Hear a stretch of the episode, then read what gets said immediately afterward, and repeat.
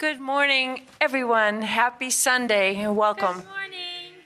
Please turn to number 93 and we'll begin our worship with Oh for a Thousand Tongues to Sing.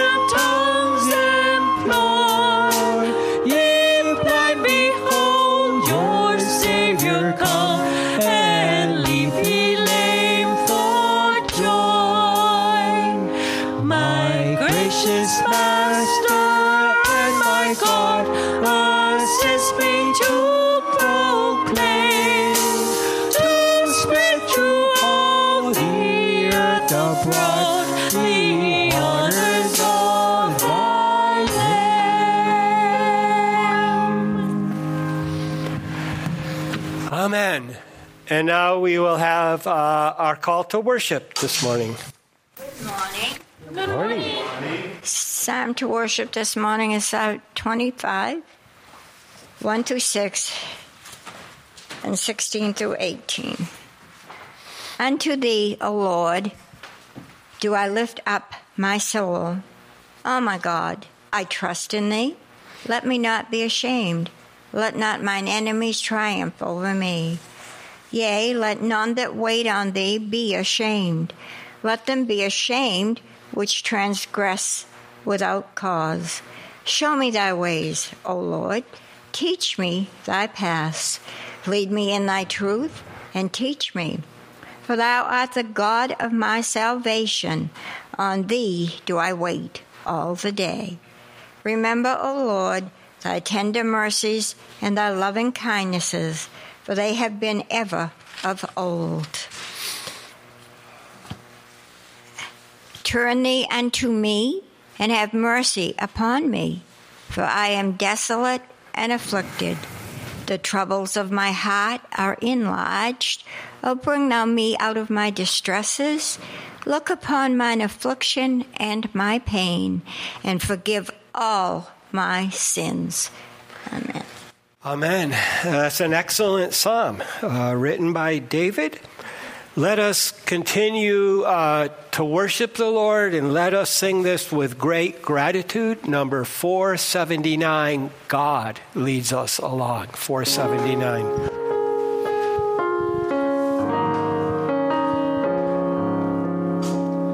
In shady green pastures so rich and so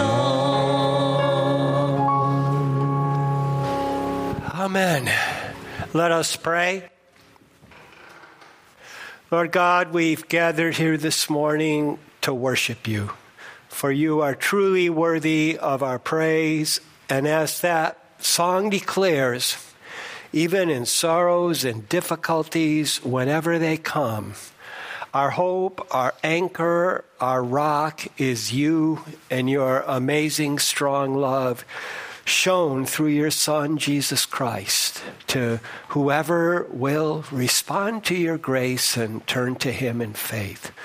So we pray you'd help us to black out all the distractions that could lead us astray. Please focus our hearts fully on you and the Lord Jesus Christ as we worship you this morning. And we ask it in His name and for His glory. Amen and amen.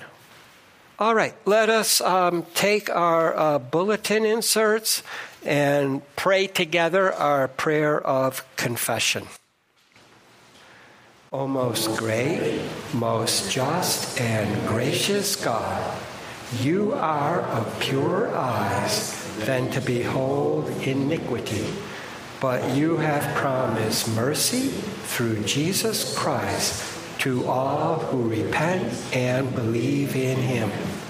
Therefore, we confess that we are sinful by nature and that we have all sinned and come short of the glory of God. We have neglected and abused your holy worship and your holy name. We have dealt unjustly and uncharitably with our neighbors. We have not sought first your kingdom and righteousness, and we have not been content with our daily bread. You have revealed your wonderful love to us in Christ and offered us pardon and salvation in Him, but we have turned away. We have run into temptation and the sin that we should have hated, we have committed. Have mercy upon us, most merciful Father. We confess you alone are our hope.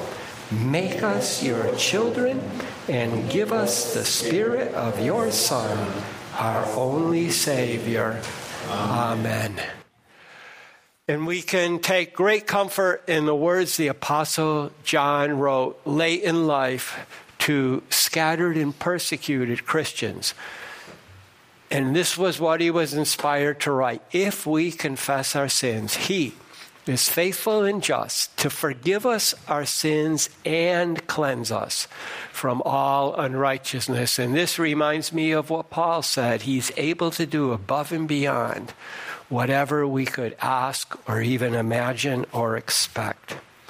Let us continue to worship God with two songs number 290, Our God Reigns, and number 371, Reach Out to Jesus.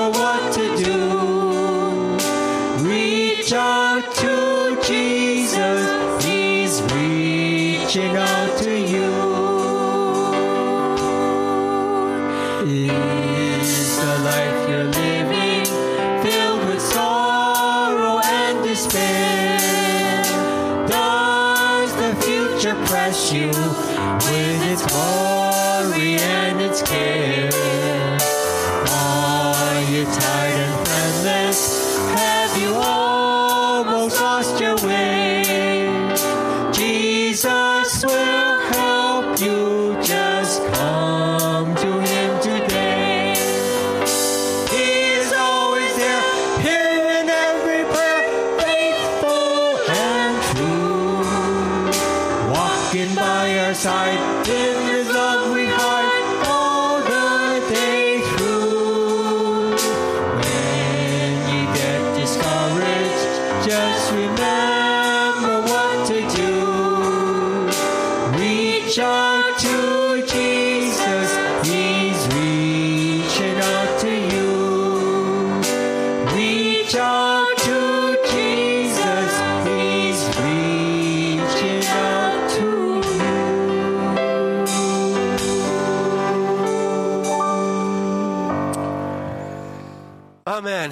I just want to say here if you have access to the internet, later this afternoon, do a search on Ralph Carmichael, but be sure to type in Pastor in Philadelphia, and you'll read the story about the amazing man that composed this and many other worship songs.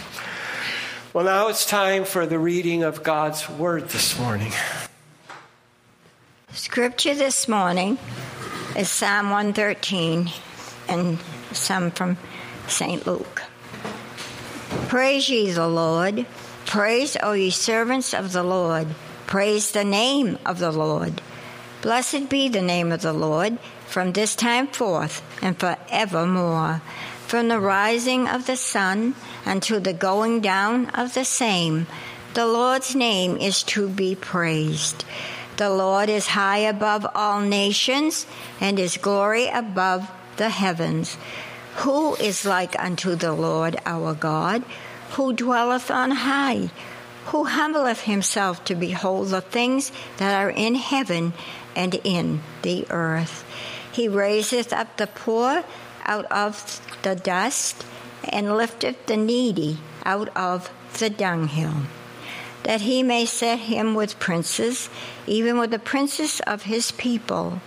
He maketh the barren woman to keep house, and to be a joyful mother of children. Praise ye the Lord. And this is St. Luke 15 8 to 10. Either what woman, having ten pieces of silver, if she lose one piece, doth not light a candle and sweep the house, and seek diligently till she find it? And when she hath found it, she calleth her friends and her neighbors together, saying, Rejoice with me, for I have found the piece which I had lost. Likewise, I say unto you, there is joy in the presence of the angels of God over one sinner that repenteth. Amen. Amen. And now uh, let us take our songbooks, but let's go way in the back to number 626 and let's recite the Nicene Creed together.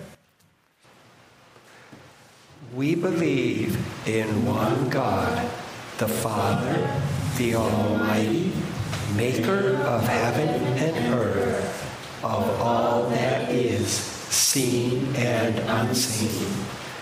We believe in one Lord, Jesus Christ, the only Son of God, eternally begotten of the Father, God from God, light from light, true God from true God, begotten, not made of one being with the Father. Through him all things were made. For us and for our salvation, he came down from heaven. By the power of the Holy Spirit, he became incarnate from the Virgin Mary and was made man.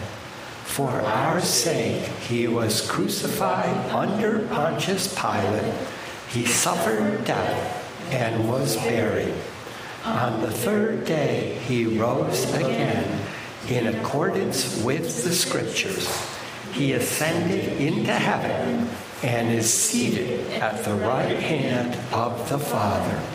He will come again in glory to judge the living and the dead, and his kingdom will have no end. We believe in the Holy Spirit, the Lord, the giver of life, who proceeds from the Father and the Son. With the Father and the Son, he is worshiped and glorified. He has spoken through the prophets. We believe in one holy, Catholic, and apostolic church we acknowledge one baptism for the forgiveness of sins. We look for the resurrection of the dead and the life of the world to come. Yes, amen. And now um, let us go to that God that we just um, confessed in faith. Let's go to Him in prayer. Lord Yahweh, we thank you for your word and that it stretches us to have more comprehension of your incomprehensible nature. And today we are considering both your poetry and a parable of Jesus. It is through images, turns of phrases, and stories that we can relate to our daily experiences. All these things that we can better know and understand you, your works, and your will. Please, both by the time we hear your final good word and in the weeks to come, may we be moved to awe over you. And may we be motivated by the Holy Spirit to live lives more pleasing to you in all of our thoughts, feelings, desires, attitudes, and actions. And may your will, good, acceptable, and perfect, be done in our lives, both together and when we are alone. We pray for your justice, tempered with love, to be done all around this world. In Ukraine, Russia, Nicaragua, Nigeria, North Korea, China, and North America. Also in Latin America, Europe, and Australia. And as we will come to know from a, a deeper investigation into Psalm 113, you most often work from the bottom up. And so, while we pray for leaders, we pray even more for your humble servants to be more like Jesus, who came to be the servant of all. And please help all your people to realize that only as we love in your practical, life giving, life changing love will people be willing to listen to your words through us. Only your anger against sin is truly righteous. So may others see in us your joy and peace as we live your way before them. Because most of the time, actions do indeed speak louder than words. So, may the people who are lost and without Jesus realize what they are missing and so desperately need in and through us, that they may turn away from the worship of me, of talking about my body when they are speaking about a different person who is in their womb. And talking about my gender when they think you have made a mistake. Or about my lifestyle, which is only leading them and us into depression and despair. And we pray for our cell in your body. We pray for Elin as she has decisions to make. We pray for her granddaughter, Rebecca, and one year old Ella. We pray for Allie for continued healing in her body. We pray for her family. We pray for Cindy and Jeff and Shane and Cindy. We pray for Pat's family and friends, especially John. We pray for our brother Ray. We pray for Ken and Peter, Linda, Billy, their whole family, Charlie and Jenny. Father, we pray for uh, Carol and Al and their family, and Noel and Darren and, and their family and friends. Father, we pray for your word in our hearts. Please give me right words to explain, interpret, and apply your word. And please work by the Holy Spirit in each and every heart that hears your word this morning. You know, um, I thank you once again that when our words run out and we get kind of dry, that Jesus has given us a short model prayer that touches on everything that's important in our lives with you. So we pray it together with one heart and one voice, praying, Our Father, who art in heaven, hallowed be thy name. Thy kingdom come, thy will be done, on earth as it is in heaven. Give us this day our daily bread, and forgive us our debts as we forgive our debtors and lead us not into temptation, but deliver us from the evil.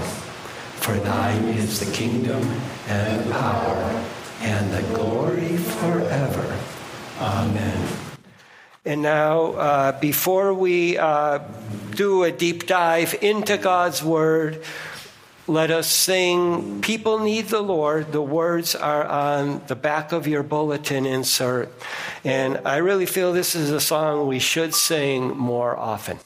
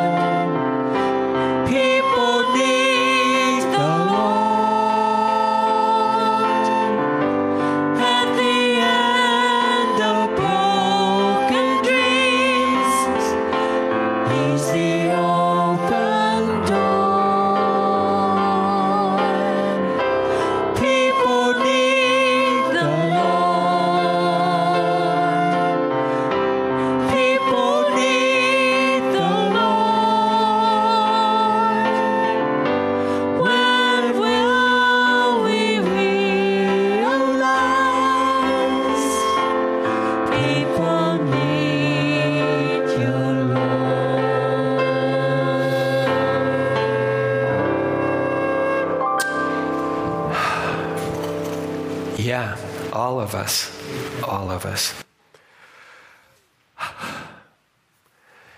And kind of jumping off from that, people are limited. Even the best people working together to do good to their fellow human beings eventually get to a point where their progress just absolutely stops. Oh, uh, uh, on rare occasions, they will reach their goal, but even then, setbacks happen. Setbacks that often lead to frustration and the breaking of even the best and the brightest. Now, both philosophers and fables observe that people of more limited resources are generally more content with their lives and more able to experience joy than would be philanthropists, which is Greek for lover of mankind, um, more than they can do with all of their vast resources. Now, this truth is behind the Beatitudes that Jesus gave as the introduction to his most famous sermon, which was his inaugural address of the kingdom. And he said, Blessed, happy are the poor in spirit, for theirs is the kingdom of heaven. Happy are those who mourn, for they will be comforted. And happy are the meek, for they will inherit the earth. All of this done to those that most people would consider to be losers. And Isaiah was inspired by God to write a whole chapter about how God, who is much greater than his creation, yet, yet, he will freely and graciously quench both thirst and hunger of those who seek him so that they will go out with joy and be let forth with peace. That's a summary of chapter 55. Now, the psalm that we are considering as our main text brings out one of the amazing and beautiful paradoxes of God. I love that word. It so describes God. Namely, the exalted creator and Lord of the vast universe, whose glory is beyond human understanding, is also the one who looks, stoops down with compassion on the poor and needy to lift them up to himself and make them, cause them to be volunteers with him as he builds his kingdom on earth. Now, this is only possible for those who are in Jesus by repentance from human pride to childlike, humble faith. So let us now dig deeper into our Bible passages, we'll start with Psalm 113. Now, the first half of this psalm can be summed up quite quickly. It is about the greatness of the exalted and glorious God. And within this, we have two parts. The introduction is calling upon his servants to praise his name and bless him eternally with daily praise. So, the very first words of this psalm, two words in Hebrew, is You all must praise Yah. Now, literally, if I'm pronouncing this right, and Hebrew can be difficult sometimes, it's hallelujah. Anglicized hallelujah. This short command begins and ends this psalm. Now, this psalm, 113 through 118, it was the first of six songs sung annually at the Passover, starting from the time the exiles came back from Babylon, all the way up to Jesus' day and even today among devout Jews. All right, let's look at it line by line from the introduction. You all must praise, servants of Yahweh. You all must praise the name of Yahweh. Now, this word is most often translated servants, but sometimes, and, I would say more often than what the King James does it, it could be translated a bondservant or a slave. In fact, this is exactly what the nation of Israel was in Egypt. But in this context, the word servant used with Yahweh, with the covenant God, it can mean a worshiper. We are to worship and serve God. Now, this name, and technically it is just four consonants in English YHWH. I heard from one of our coffee house uh, singers probably some 18 years ago, and he's uh, half Jewish uh, through his mother, and he was part of the Israeli Reserve Air Force. He said rabbis he's heard think that this is actually an acronym. And it would mean, translated into English, this acronym, He will be what? He is being and He has been. What an excellent, excellent way to think of the God who initiated this covenant with his people beginning at the burning bush when Israel was born as a nation. He said literally, I have taken you all to me, people, and I have been to you all God. I gave you four references in the sermon outline. It's all beginning with God. It's a relationship, and He is taking people to be His people, and He is saying, I am, I have been, I will be your God. Continuing with the psalm, the song. It will be the name of Yahweh being blessed from now and until eternity. Now, quite simply, there's just a, a, small difference between blessing and praising. Bless, people bless God by bowing their knees to Him. You know, sometimes I think maybe we should have kneelers here too. And praise means directing words to him, words of boastful shouts for all that he is. And then this phrase, from now until eternity, it is a poetic way to say, forever we will bow to the covenant God and boast to him so that all people will hear our boasting. The psalm writer continues from the place of rising, signifying the east, of the sun until the going down of it it is being praised the name of Yahweh. Here we have the name again.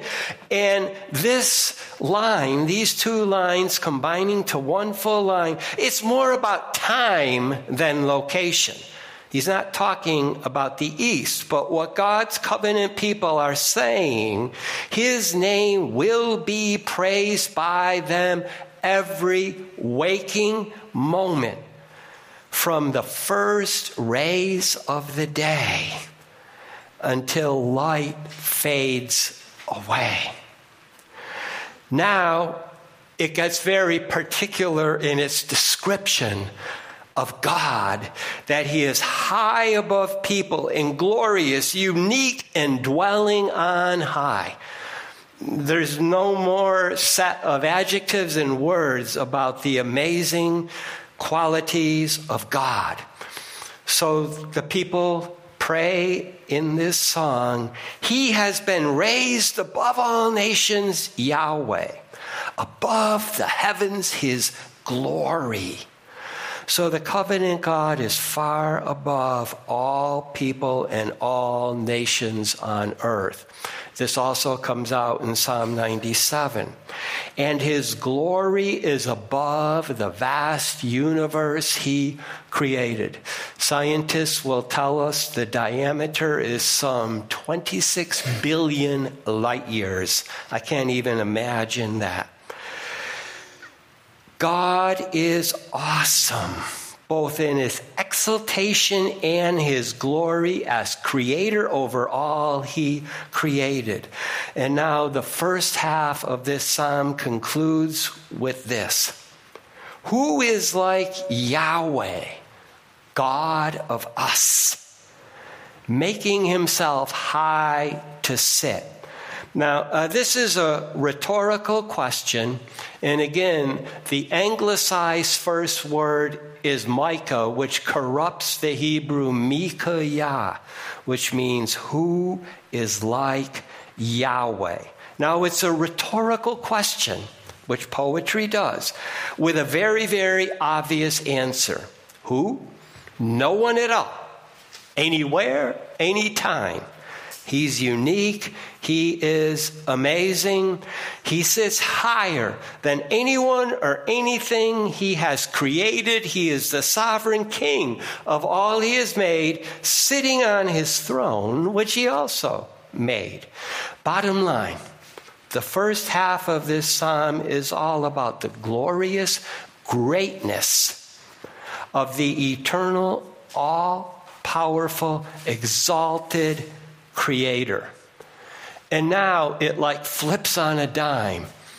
The whole tone of this praise psalm song changes. And in the second half, we hear how God humbles himself, stoops down, to lift up and care for the lowest of people on earth. And we'll see how this ties in with Jesus' parable that heaven rejoices when one sinner turns to God.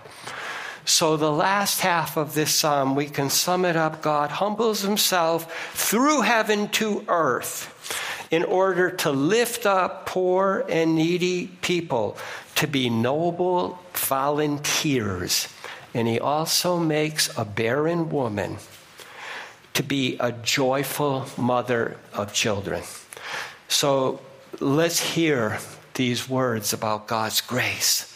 Making himself low to look in the heavens and in the earth now, making himself low. You heard the King James Version, which translated this rare word only five times in the 39 books of the Tanakh, what we call the Old Testament. It's a very rare word. They translated it as humbling himself.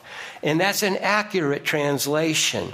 But in modern English vernacular, the New International Version hits the mark. It says, Who stoops down? What a contrast, people. What a beautiful, beautiful paradox. The God who was just proclaimed in praise as exalted and glorious above all is now declared to be the God who stoops down to look all the way to the surface of the earth that He created. He created it for people to be stewards of for Him because He made them in His image. This is a marvelous truth, and it should be our greatest comfort. God stoops down. Okay. Continuing, he himself is making to rise from the dust the poor, from the ash heap. He will make to rise the needy, which could also be translated as a beggar. People, I, I, I, am so grateful that John DeBrine used to play sermons from Jim Cymbala at the Brooklyn Tabernacle Church in Brooklyn, New York. And he did this in the um, late 80s and early 90s. And thanks to Pastor Cymbala, I learned that the poor, the needy, the widow, the orphan, the sojourner refugee, all of these are God's specially chosen and protected people. In this psalm, his people declare in their worship of him that God will raise and lift these people up from the dust and the ash heap, the most inhospitable of all conditions, all locations. So, the bottom line up to this point is that the greatest and highest God is also very near the most overlooked people of all. He will show them compassion and care for them by lifting them up. And he did this twice for the nation of Israel. The very first time was when he delivered them from slavery in Egypt. And when the Psalter was put together about the fourth century BC, the second great thing he had done was he had brought back the remnant of those that had been exiled to Babylon. Let's stop here. Let's bring it forward to us this morning, to all who are hearing me. We must understand and praise God for his eternal covenant to those that he has chosen because they were made poor and needy. That's a grace from God. We must praise and thank God that God stoops down. So whenever we feel like we're nothing, like we've hit bottom, like we're rejected, remember the all powerful Almighty God will stoop down to us. And then they continue to make to sit with princes with the princes of the people of him. Now, when I researched this word in my lexicons, the root of this word means to be willing to do deeds of noble character. Some translations use nobles instead of princes. And if we lived in Tennessee, we would be proud to say these are volunteers the volunteer state. Now, this word is used twice in the song of Deborah. And Deborah means bee, but it's taken from the word debar, which means word, in the sense of a sharp and stinging word. And then Barak, whose name meant lightning and who was the general of the people in that time, they sang this song to Yahweh after Yahweh had used them to lead willing and noble volunteers from five tribes Ephraim, Benjamin, Machir, which was the grandson of Manasseh on the west side of the Jordan, Zebulun and Issachar. They fought with Barak and Deborah against the kings of Canaan. But in that same chapter, and the narration before it, we find out that the tribes of Reuben, Gilead, uh, Machir's son, who lived on the other side, the eastern side of the Jordan, Dan and Asher, four tribes selfishly stayed home. So, from this, and understanding that God is looking for volunteers, let us desire to be noble volunteers in God's spiritual battles. There's spiritual warfare raising. We even prayed about it earlier. Just as those five tribes who followed Barak and Deborah to participate in God's victory over the kings of Canaan. And then the very last verse and the concluding command making abiding the barren of the house, the mother of children, glad, joyfully, Yah must praise Yah. Now, we can think of examples immediately coming to mind. There were three barren women who were enabled by Yahweh to bear children. In fact, it was three successive generations of Abraham, Isaac, and Jacob, Sarah, Rebekah, and Rachel. But I believe this refers to Hannah. I'll pronounce it the Hebrew way. We call her Hannah. Her name means grace, the mother of Samuel. Now, she had been taunted by Elkanah's other wife. And so at the tabernacle, she prayed in just desperation right near Eli the priest who overheard her.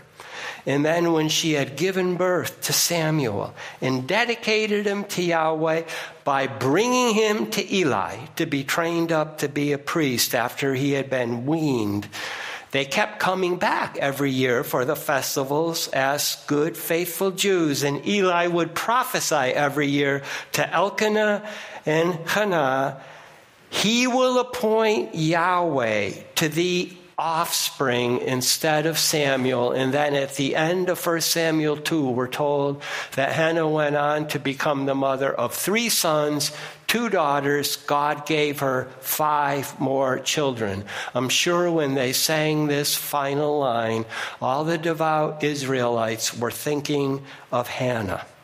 You see, the covenant God, the all powerful covenant God, raises up the lowly. And we must always appreciate how wonderful God is. He is the only exalted and glorious one who also humbles himself or stoops down to graciously lift up those who are poor and needy on earth. God stoops down. And now let us go look at this parable of Jesus, or at least a portion of it. There's three parts to the whole parable. And uh, I think this gives us the bottom line because the Israelites and the Jews, they were powerless to do this song that they were singing and to respond to God's grace. But Jesus tells a parable of a woman having joy when she finds 10% of her wealth. And in this parable, he's really declaring to us and wanting us to understand how much joy there is before God when one sinner repents.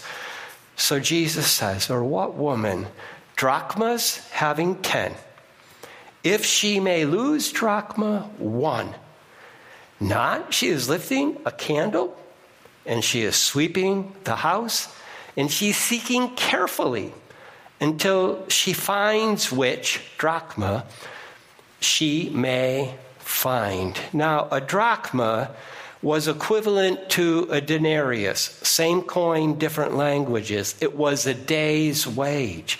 So she had saved almost two weeks' wages in our world today, where five times eight hours, a 40 hour week, it would be fully two. But they had six day work weeks. But she's lost 10% of her margin. But as that word 10% hit me, I'm thinking, oh, maybe she's really concerned because she's lost her tithe. So Jesus said she would go to great lengths to carefully search for what she lost. And just as in the psalm we just looked at, Jesus is telling a parable with a rhetorical question. Of course, she will do this. And then he says, and having find it, she's calling together her friends and neighbors, saying, You all must be rejoiced together with me because I have found the drachma which I had lost. So her finding that lost coin, it just meant so much to her that she called together the important people in her life friends, neighbors, and maybe family. She was insisting that they share in her joy. We know people like this. There are people who have their joy increased when they can share it with others.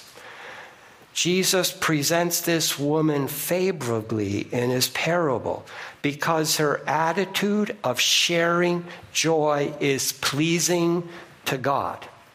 So, as part of being in the image of God, people are excited and joyful when they find that which is lost. And they want to share this joy with people with whom they have a close relationship. And now here's the bottom line. And, and, and really the answer to everything we've been considering this morning. Jesus says, likewise, I'm saying to you all, it is being joy in the presence of the angels, which is a transliteration of a Greek word meaning messengers of God, over one sinner repenting. So, spiritual created beings around God's throne are experiencing joy when people respond to God's grace in Jesus. When one sinner one sinner begins to continually repent, turn from himself and his way of thinking, feeling, and desiring to seek God in God's will in everything that he does, all heaven rejoices. Heaven rejoices over one repentant sinner. And now let me just give you four New Testament examples, three of which involve Peter. And we consider this on Pentecost Sunday. When people who heard Peter's Pentecost sermon asked what they could do, his very first command to them was, You all must repent. And then a little bit later, after God healed a lame man in the temple courts, in the name of Jesus, Peter addressed the crowd and reminded them that they had crucified Jesus. So they must repent and turn to God so that their sins would be wiped out and times of refreshing would come. And then Paul was testifying to Agrippa that when he was on the road to Damascus to capture and torture and maybe kill Christians, he obeyed God who appeared to him, Jesus, who is God, by preaching to the nations. And that was his whole life's mission from that day forward. They should repent and be worthy of the repentance, works practicing, trust and obey. And then Peter's second and last letter in the final chapter explains that God's heart desires all people might be saved through repentance. These are the words that Peter wrote in verse 8. God is not desiring any to perish, but all into repentance to come. That's God's greatest desire. Whenever any sinner repents, one more person has crossed over from perishing in sin to having life in Jesus. So here's our final application. And, and, and, I confess that almost every morning I pray to God and I say, I don't think I'm doing enough. But let us pray and work that all will repent of whatever is in their lives that requires repentance. And may we do our part in that as volunteers because God and all heaven rejoice. That's Jesus' word. Heaven rejoices over one repentant sinner. So let me just summarize this quickly. Servants of the covenant God are exhorted to praise his name and daily bless him as the one who is highly exalted above all he has made and who dwells in glory. And yet, he humbles himself, stoops down to look through the heavens to see the poor and needy on earth, to lift them up to be his volunteers. And this causes great joy in heaven over all who repent and come to him in humble, dependent faith. This is a song of joy and orientation. Let us thank God because God stoops down even when we're at our lowest. Well, speaking of helping others to have this experience, let us conclude singing number 322 I love to tell the story.